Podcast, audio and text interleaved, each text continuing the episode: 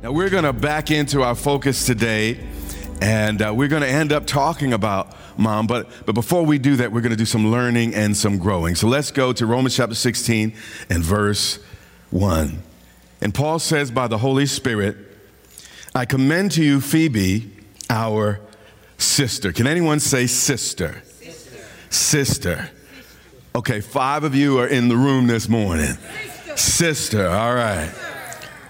Paul is writing one of the most important books he would ever write in his entire lifetime. And in this message, he takes time to applaud several people. But I want you to notice at the top of his list was a female. This was a woman who put her ear to her heart and heard God say, You got this, girl who is a servant of the church in Cenchrea. Literally, servant there is the word deacon. And I don't really like it when uh, translations take liberty like, like this. The term elsewhere is, is typically translated deacon, but here it's kind of diagonally translated servant. And it's really not fair. Women clearly had leadership roles in the early church. In fact, it's even likely, and most scholars say this, that it was Phoebe that carried this letter to Rome. Verse 2 Watch Paul's instructions that you may receive her in the Lord. Watch this in a manner worthy of saints. So, under the unction of the Holy Spirit, God required that this woman be honored. Ladies, others may not see the good in you. Some men may not see the good in you, but don't get mad at them, hug them, because life is difficult for the blind. All six of you gave me an amen. Never let your insecurities cause you to miss out in celebrating the good and the gifts in others outside the reason of, of love, you know, I, I love my wife, and, and that's, of course, the, the, the top cause. But beyond that, the reason I was married was because I knew my children would need someone other than me. And the differences between man and women are what makes each of us so necessary. And watch what he says about this woman and assist her in whatever. This is carte blanche. This is whatever. He trusted this woman. In whatever business she has need of you. So this woman not only carried on business for the church, it seems that she also directed it. And here's the deal, though. Here's, here's the caveat I have no problem with a strong woman as long as you're comfortable with a strong man. Okay, I heard a few more amens. And any relationship where you have to be less in order for the other person to feel like more is not healthy. Paul is speaking, for indeed she has been a helper of many. And this word helper is important. I'm going to get to that in a second. And of myself also. Now, the term translated helper there literally means benefactor or champion, one who defended another. So, in some way, this lady had protected the apostle. And it's true in that, that that's saying that behind every great uh, man is somewhere, somewhere back there is a great woman. Why? Because there's some things that only a, a, woman can bring out of a man, but likewise, there are other things only a man can bring out of a woman. we need each other. Paul then spends the next 20 plus verses celebrating people, commending people, saluting people, encouraging folks to stay connected, to stay in relationships with Paul. Two people mattered. But let's skip to our place of focus today, verse 13. Paul says this Greet Rufus. Now, if you're my age, when you hear the, the term Rufus, you think Chaka Khan, Chaka Khan. How many? Okay. But this was not a funk band that he was referring to. But, but, um, but, but, but a, a, a person who had a father that had a very special place in sacred history. Let, let's go there. Mark 15 and 21. Then they called or compelled a certain man, Simon, a Cyrenian. Now, I used to teach more on these things years ago, and God willing, I, I want to one day do a series uh, on Africans in the Bible. But watch this. They compelled a what? Certain man. So this man was not a myth, and he was not the result of legend, but a very certain and literal person. In a moment, we're even going to discover his family. Simon, a Cyrenian. Now, Cyrene or Cyrene was in North Africa, modern day uh, Libya. And uh, what we see in the scriptures is very important. Most people do not realize that the gospel went south before it went north. We have the Ethiopian eunuch. We have all different types of things happen. Even the great church fathers, whether it's Athanasius or, or Augustine, these were uh, African fathers. And, and a lot of folks don't realize that our roots uh, don't only extend into Europe, but they also go deep into Africa and, of course, the, the Middle East and the rest. Then they compelled a certain man, Simon a Cyrenian. Now, why does the Bible mention this man's ethnicity? You know, ink was scarce and only so much could be said in the Bible. So if the Bible mentions this, it must be important. Why did he mention it? Because it mattered. Simon was a man of color. And God knew that some of us at one point in history would need to see ourselves in the Bible. So he added some of these small points to let us know we're all included at the cross. The father of Alexander and Rufus. Now, Mark wrote his gospel in Rome. Most of us may be aware of this. And his, his target audience seemed to be really the, the, the, Roman people. Thank God that, that, you know, actually we're part of that same Western world, even though we're, we're not there. But, but this is why in Mark he doesn't begin with all the Jewish genealogies that, that we typically see. But it, it seems that Simon's family at some point came to faith. And when the Christians were driven out of Jerusalem, he went with the, or his family went with the other Christians, and they went north uh, uh, to, or, or, even west to, to, to, Rome. And Mark's son, or uh, mentions here, Alex and Rufus, the son of, uh, of Simon. Why? Because the, the church in Rome was very familiar with them. So basically, he took something that they were familiar with, these two boys, and connected them to the father so they could inquire of these two boys what actually happened with your father. They compelled a certain man, Simon a Cyrenian, a father of Alexander and Rufus, as he was coming out of the country and what? Passing by. So this man was just minding his business. All this guy was doing was trying to get by, trying to get to where he was going. And then he kind of happened upon, he just came upon this horribly mangled man carrying a cross. And some of the greatest opportunities in our lives will come when we least expect them. And this man that just kind of bumped into happenstance, this man with no intentionality, this man just trying to get to what was next in his life they compelled him to bear his cross. And what I know about people is you really don't know people until you see them in pain. That's really when you get a sense of who people are. And Simon here has an up close and personal front row seat with the creator of the universe taking on flesh.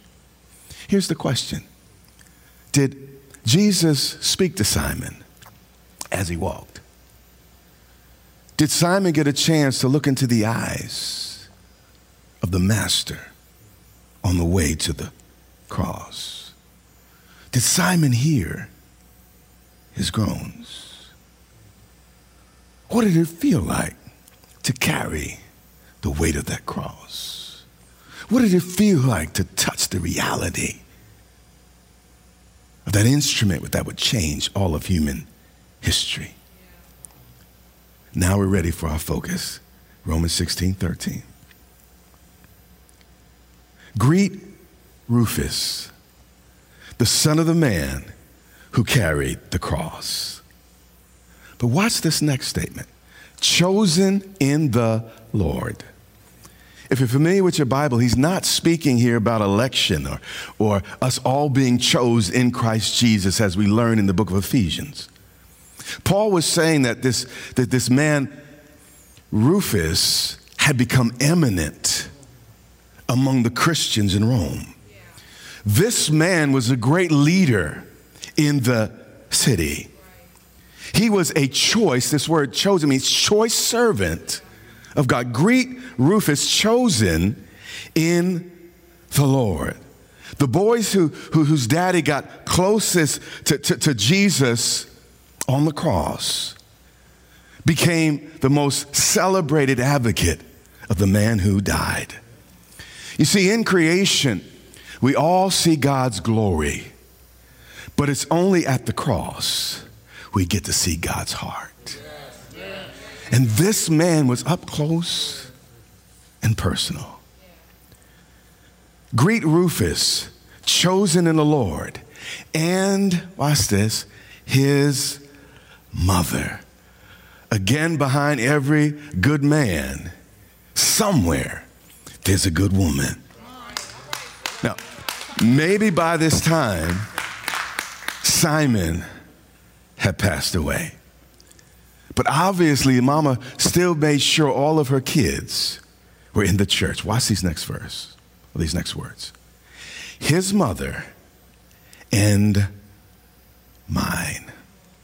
Paul not only had Hebrew friends, pay attention here, but he considered this African woman his spiritual mother. Paul practiced what he preached. Now, by this time, Paul was probably in his 50s, but even grown men still need to acknowledge mom.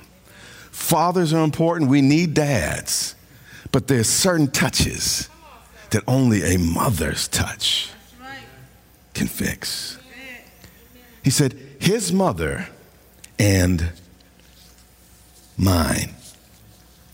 There's a story that's been told about Thomas Edison, Thomas Alvin Edison, you know, the father of electricity, the phonograph, uh, uh, the telegraph, uh, uh the light bulb.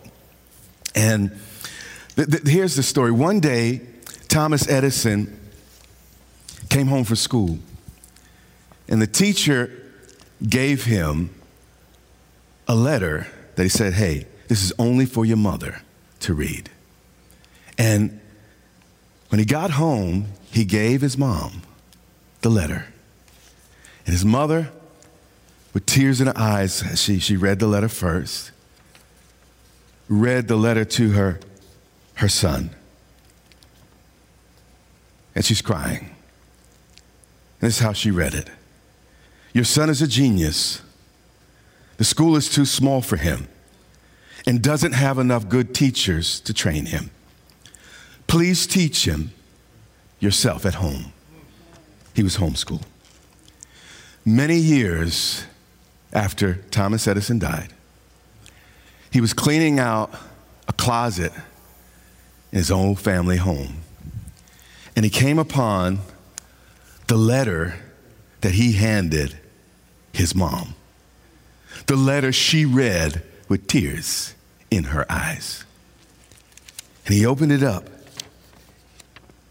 and this was the message written on the letter Your son is mentally ill. We cannot let him attend our school anymore. He is expelled.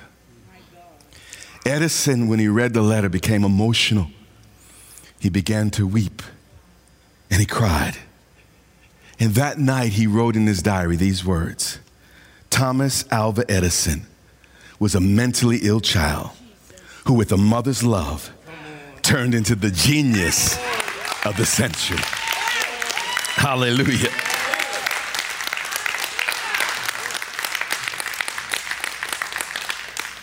His mother, Paul says, and mine.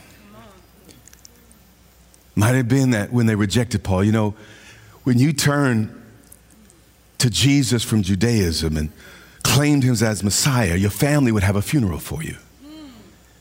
And you would be rejected. You, you, you, you, you, would be outcast for the rest of your life.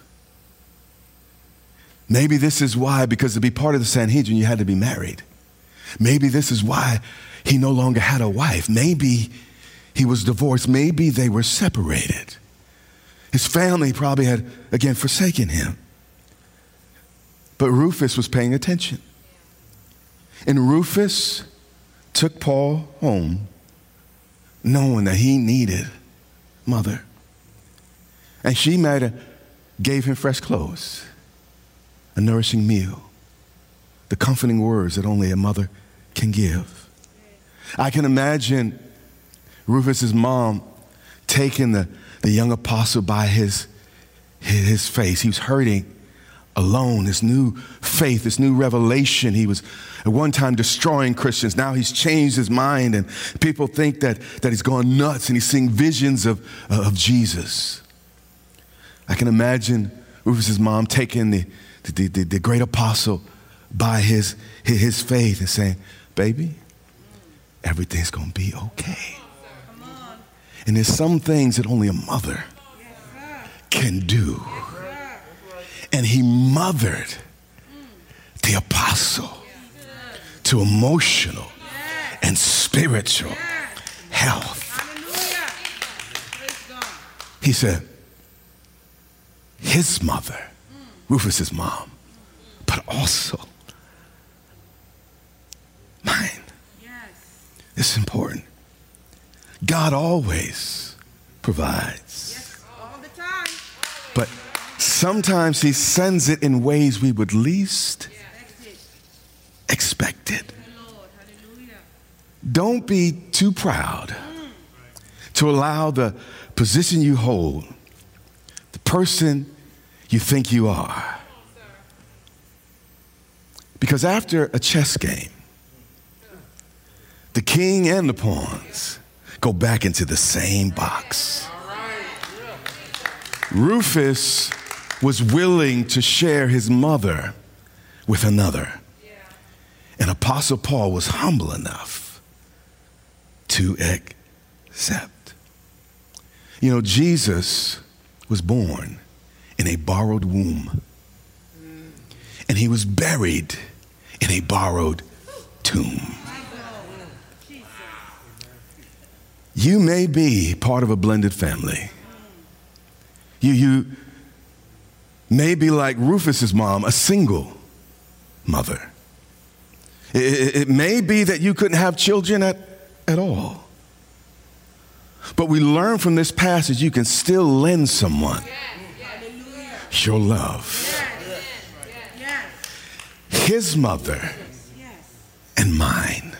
One of the greatest things we can do is share the love that God's provided for each of us. I want to read one more verse. I think this kind of wraps up everything I've kind of said at this quiet Mother's Day message. Isaiah 49 and verse 15. God speaks of himself as a mother in various places in both the Old Testament and the New Testament. And here's an important passage Isaiah says by the Holy Spirit Can a woman forget her nursing child? When a woman's nursing, my wife's had two babies. Even if she didn't want to be bothered with the child, she couldn't forget her child because her milk would remind her. And there were moments when our children didn't really want a lot of milk, or, or maybe her body was just producing more milk than they could eat at the time.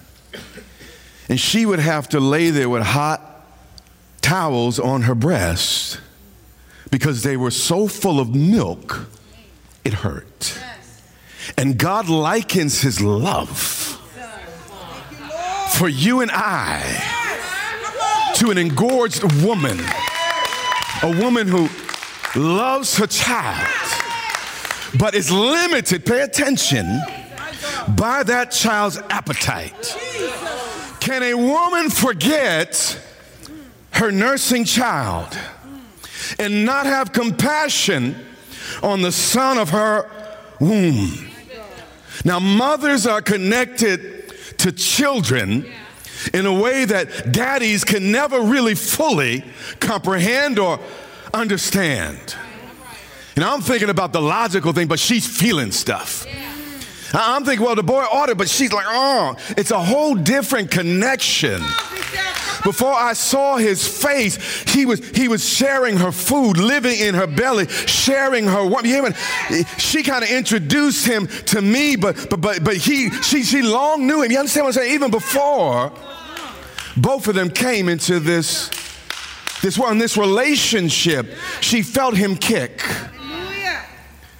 She, she might even felt when he wasn't feeling so, so good or, or when he wasn't so happy. She felt him when he was little, felt him when he got so big. He, she, he kind of felt everything about this child, that the mother and the child become one. She went nowhere without this child for nine months. Can a woman forget her nursing child and not have compassion on the son that came out of our womb. She said, as real as all that is, surely there's some crazy folk out there. And there's some horrible things that have happened in this planet, in this world. But as wired as a woman is, to love that baby, take care of that baby. I mean, a, a woman would, would, would, would fight a, a grown man, stop a moving car, get in front of a train to protect a child. Yes, Surely they may forget, yet I will never, ever, ever forget you. God used a mother's love to explain his love for you and I. Now, I call God Father. But we get, it takes both a man and a woman. The Bible teaches in early Genesis, we're not going to cover all that now. But to show the image of God in, in the home, it takes both. A man does not fully display the image of God. A woman cannot fully display the image. It takes both of us to reflect the compassion, the strength, the commitment of God toward his children. Surely they may forget. Because, but I will never forget you. I felt like the Lord was saying to me this Sunday morning in this simple message. I believe it's a word of the Lord for each of you.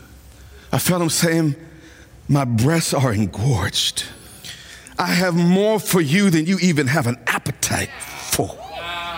I've been wanting to give you things that you've not yet been able to receive. And it's not, you don't have, not, not because I didn't want to, you hadn't opened your mouth yet to take. That's what is only for you. God is in heaven engorged with nourishment and strength and life, warmth, embrace, a mother's touch. He's in heaven feeling pain, hurting with his desire that we might receive everything He has for each of us.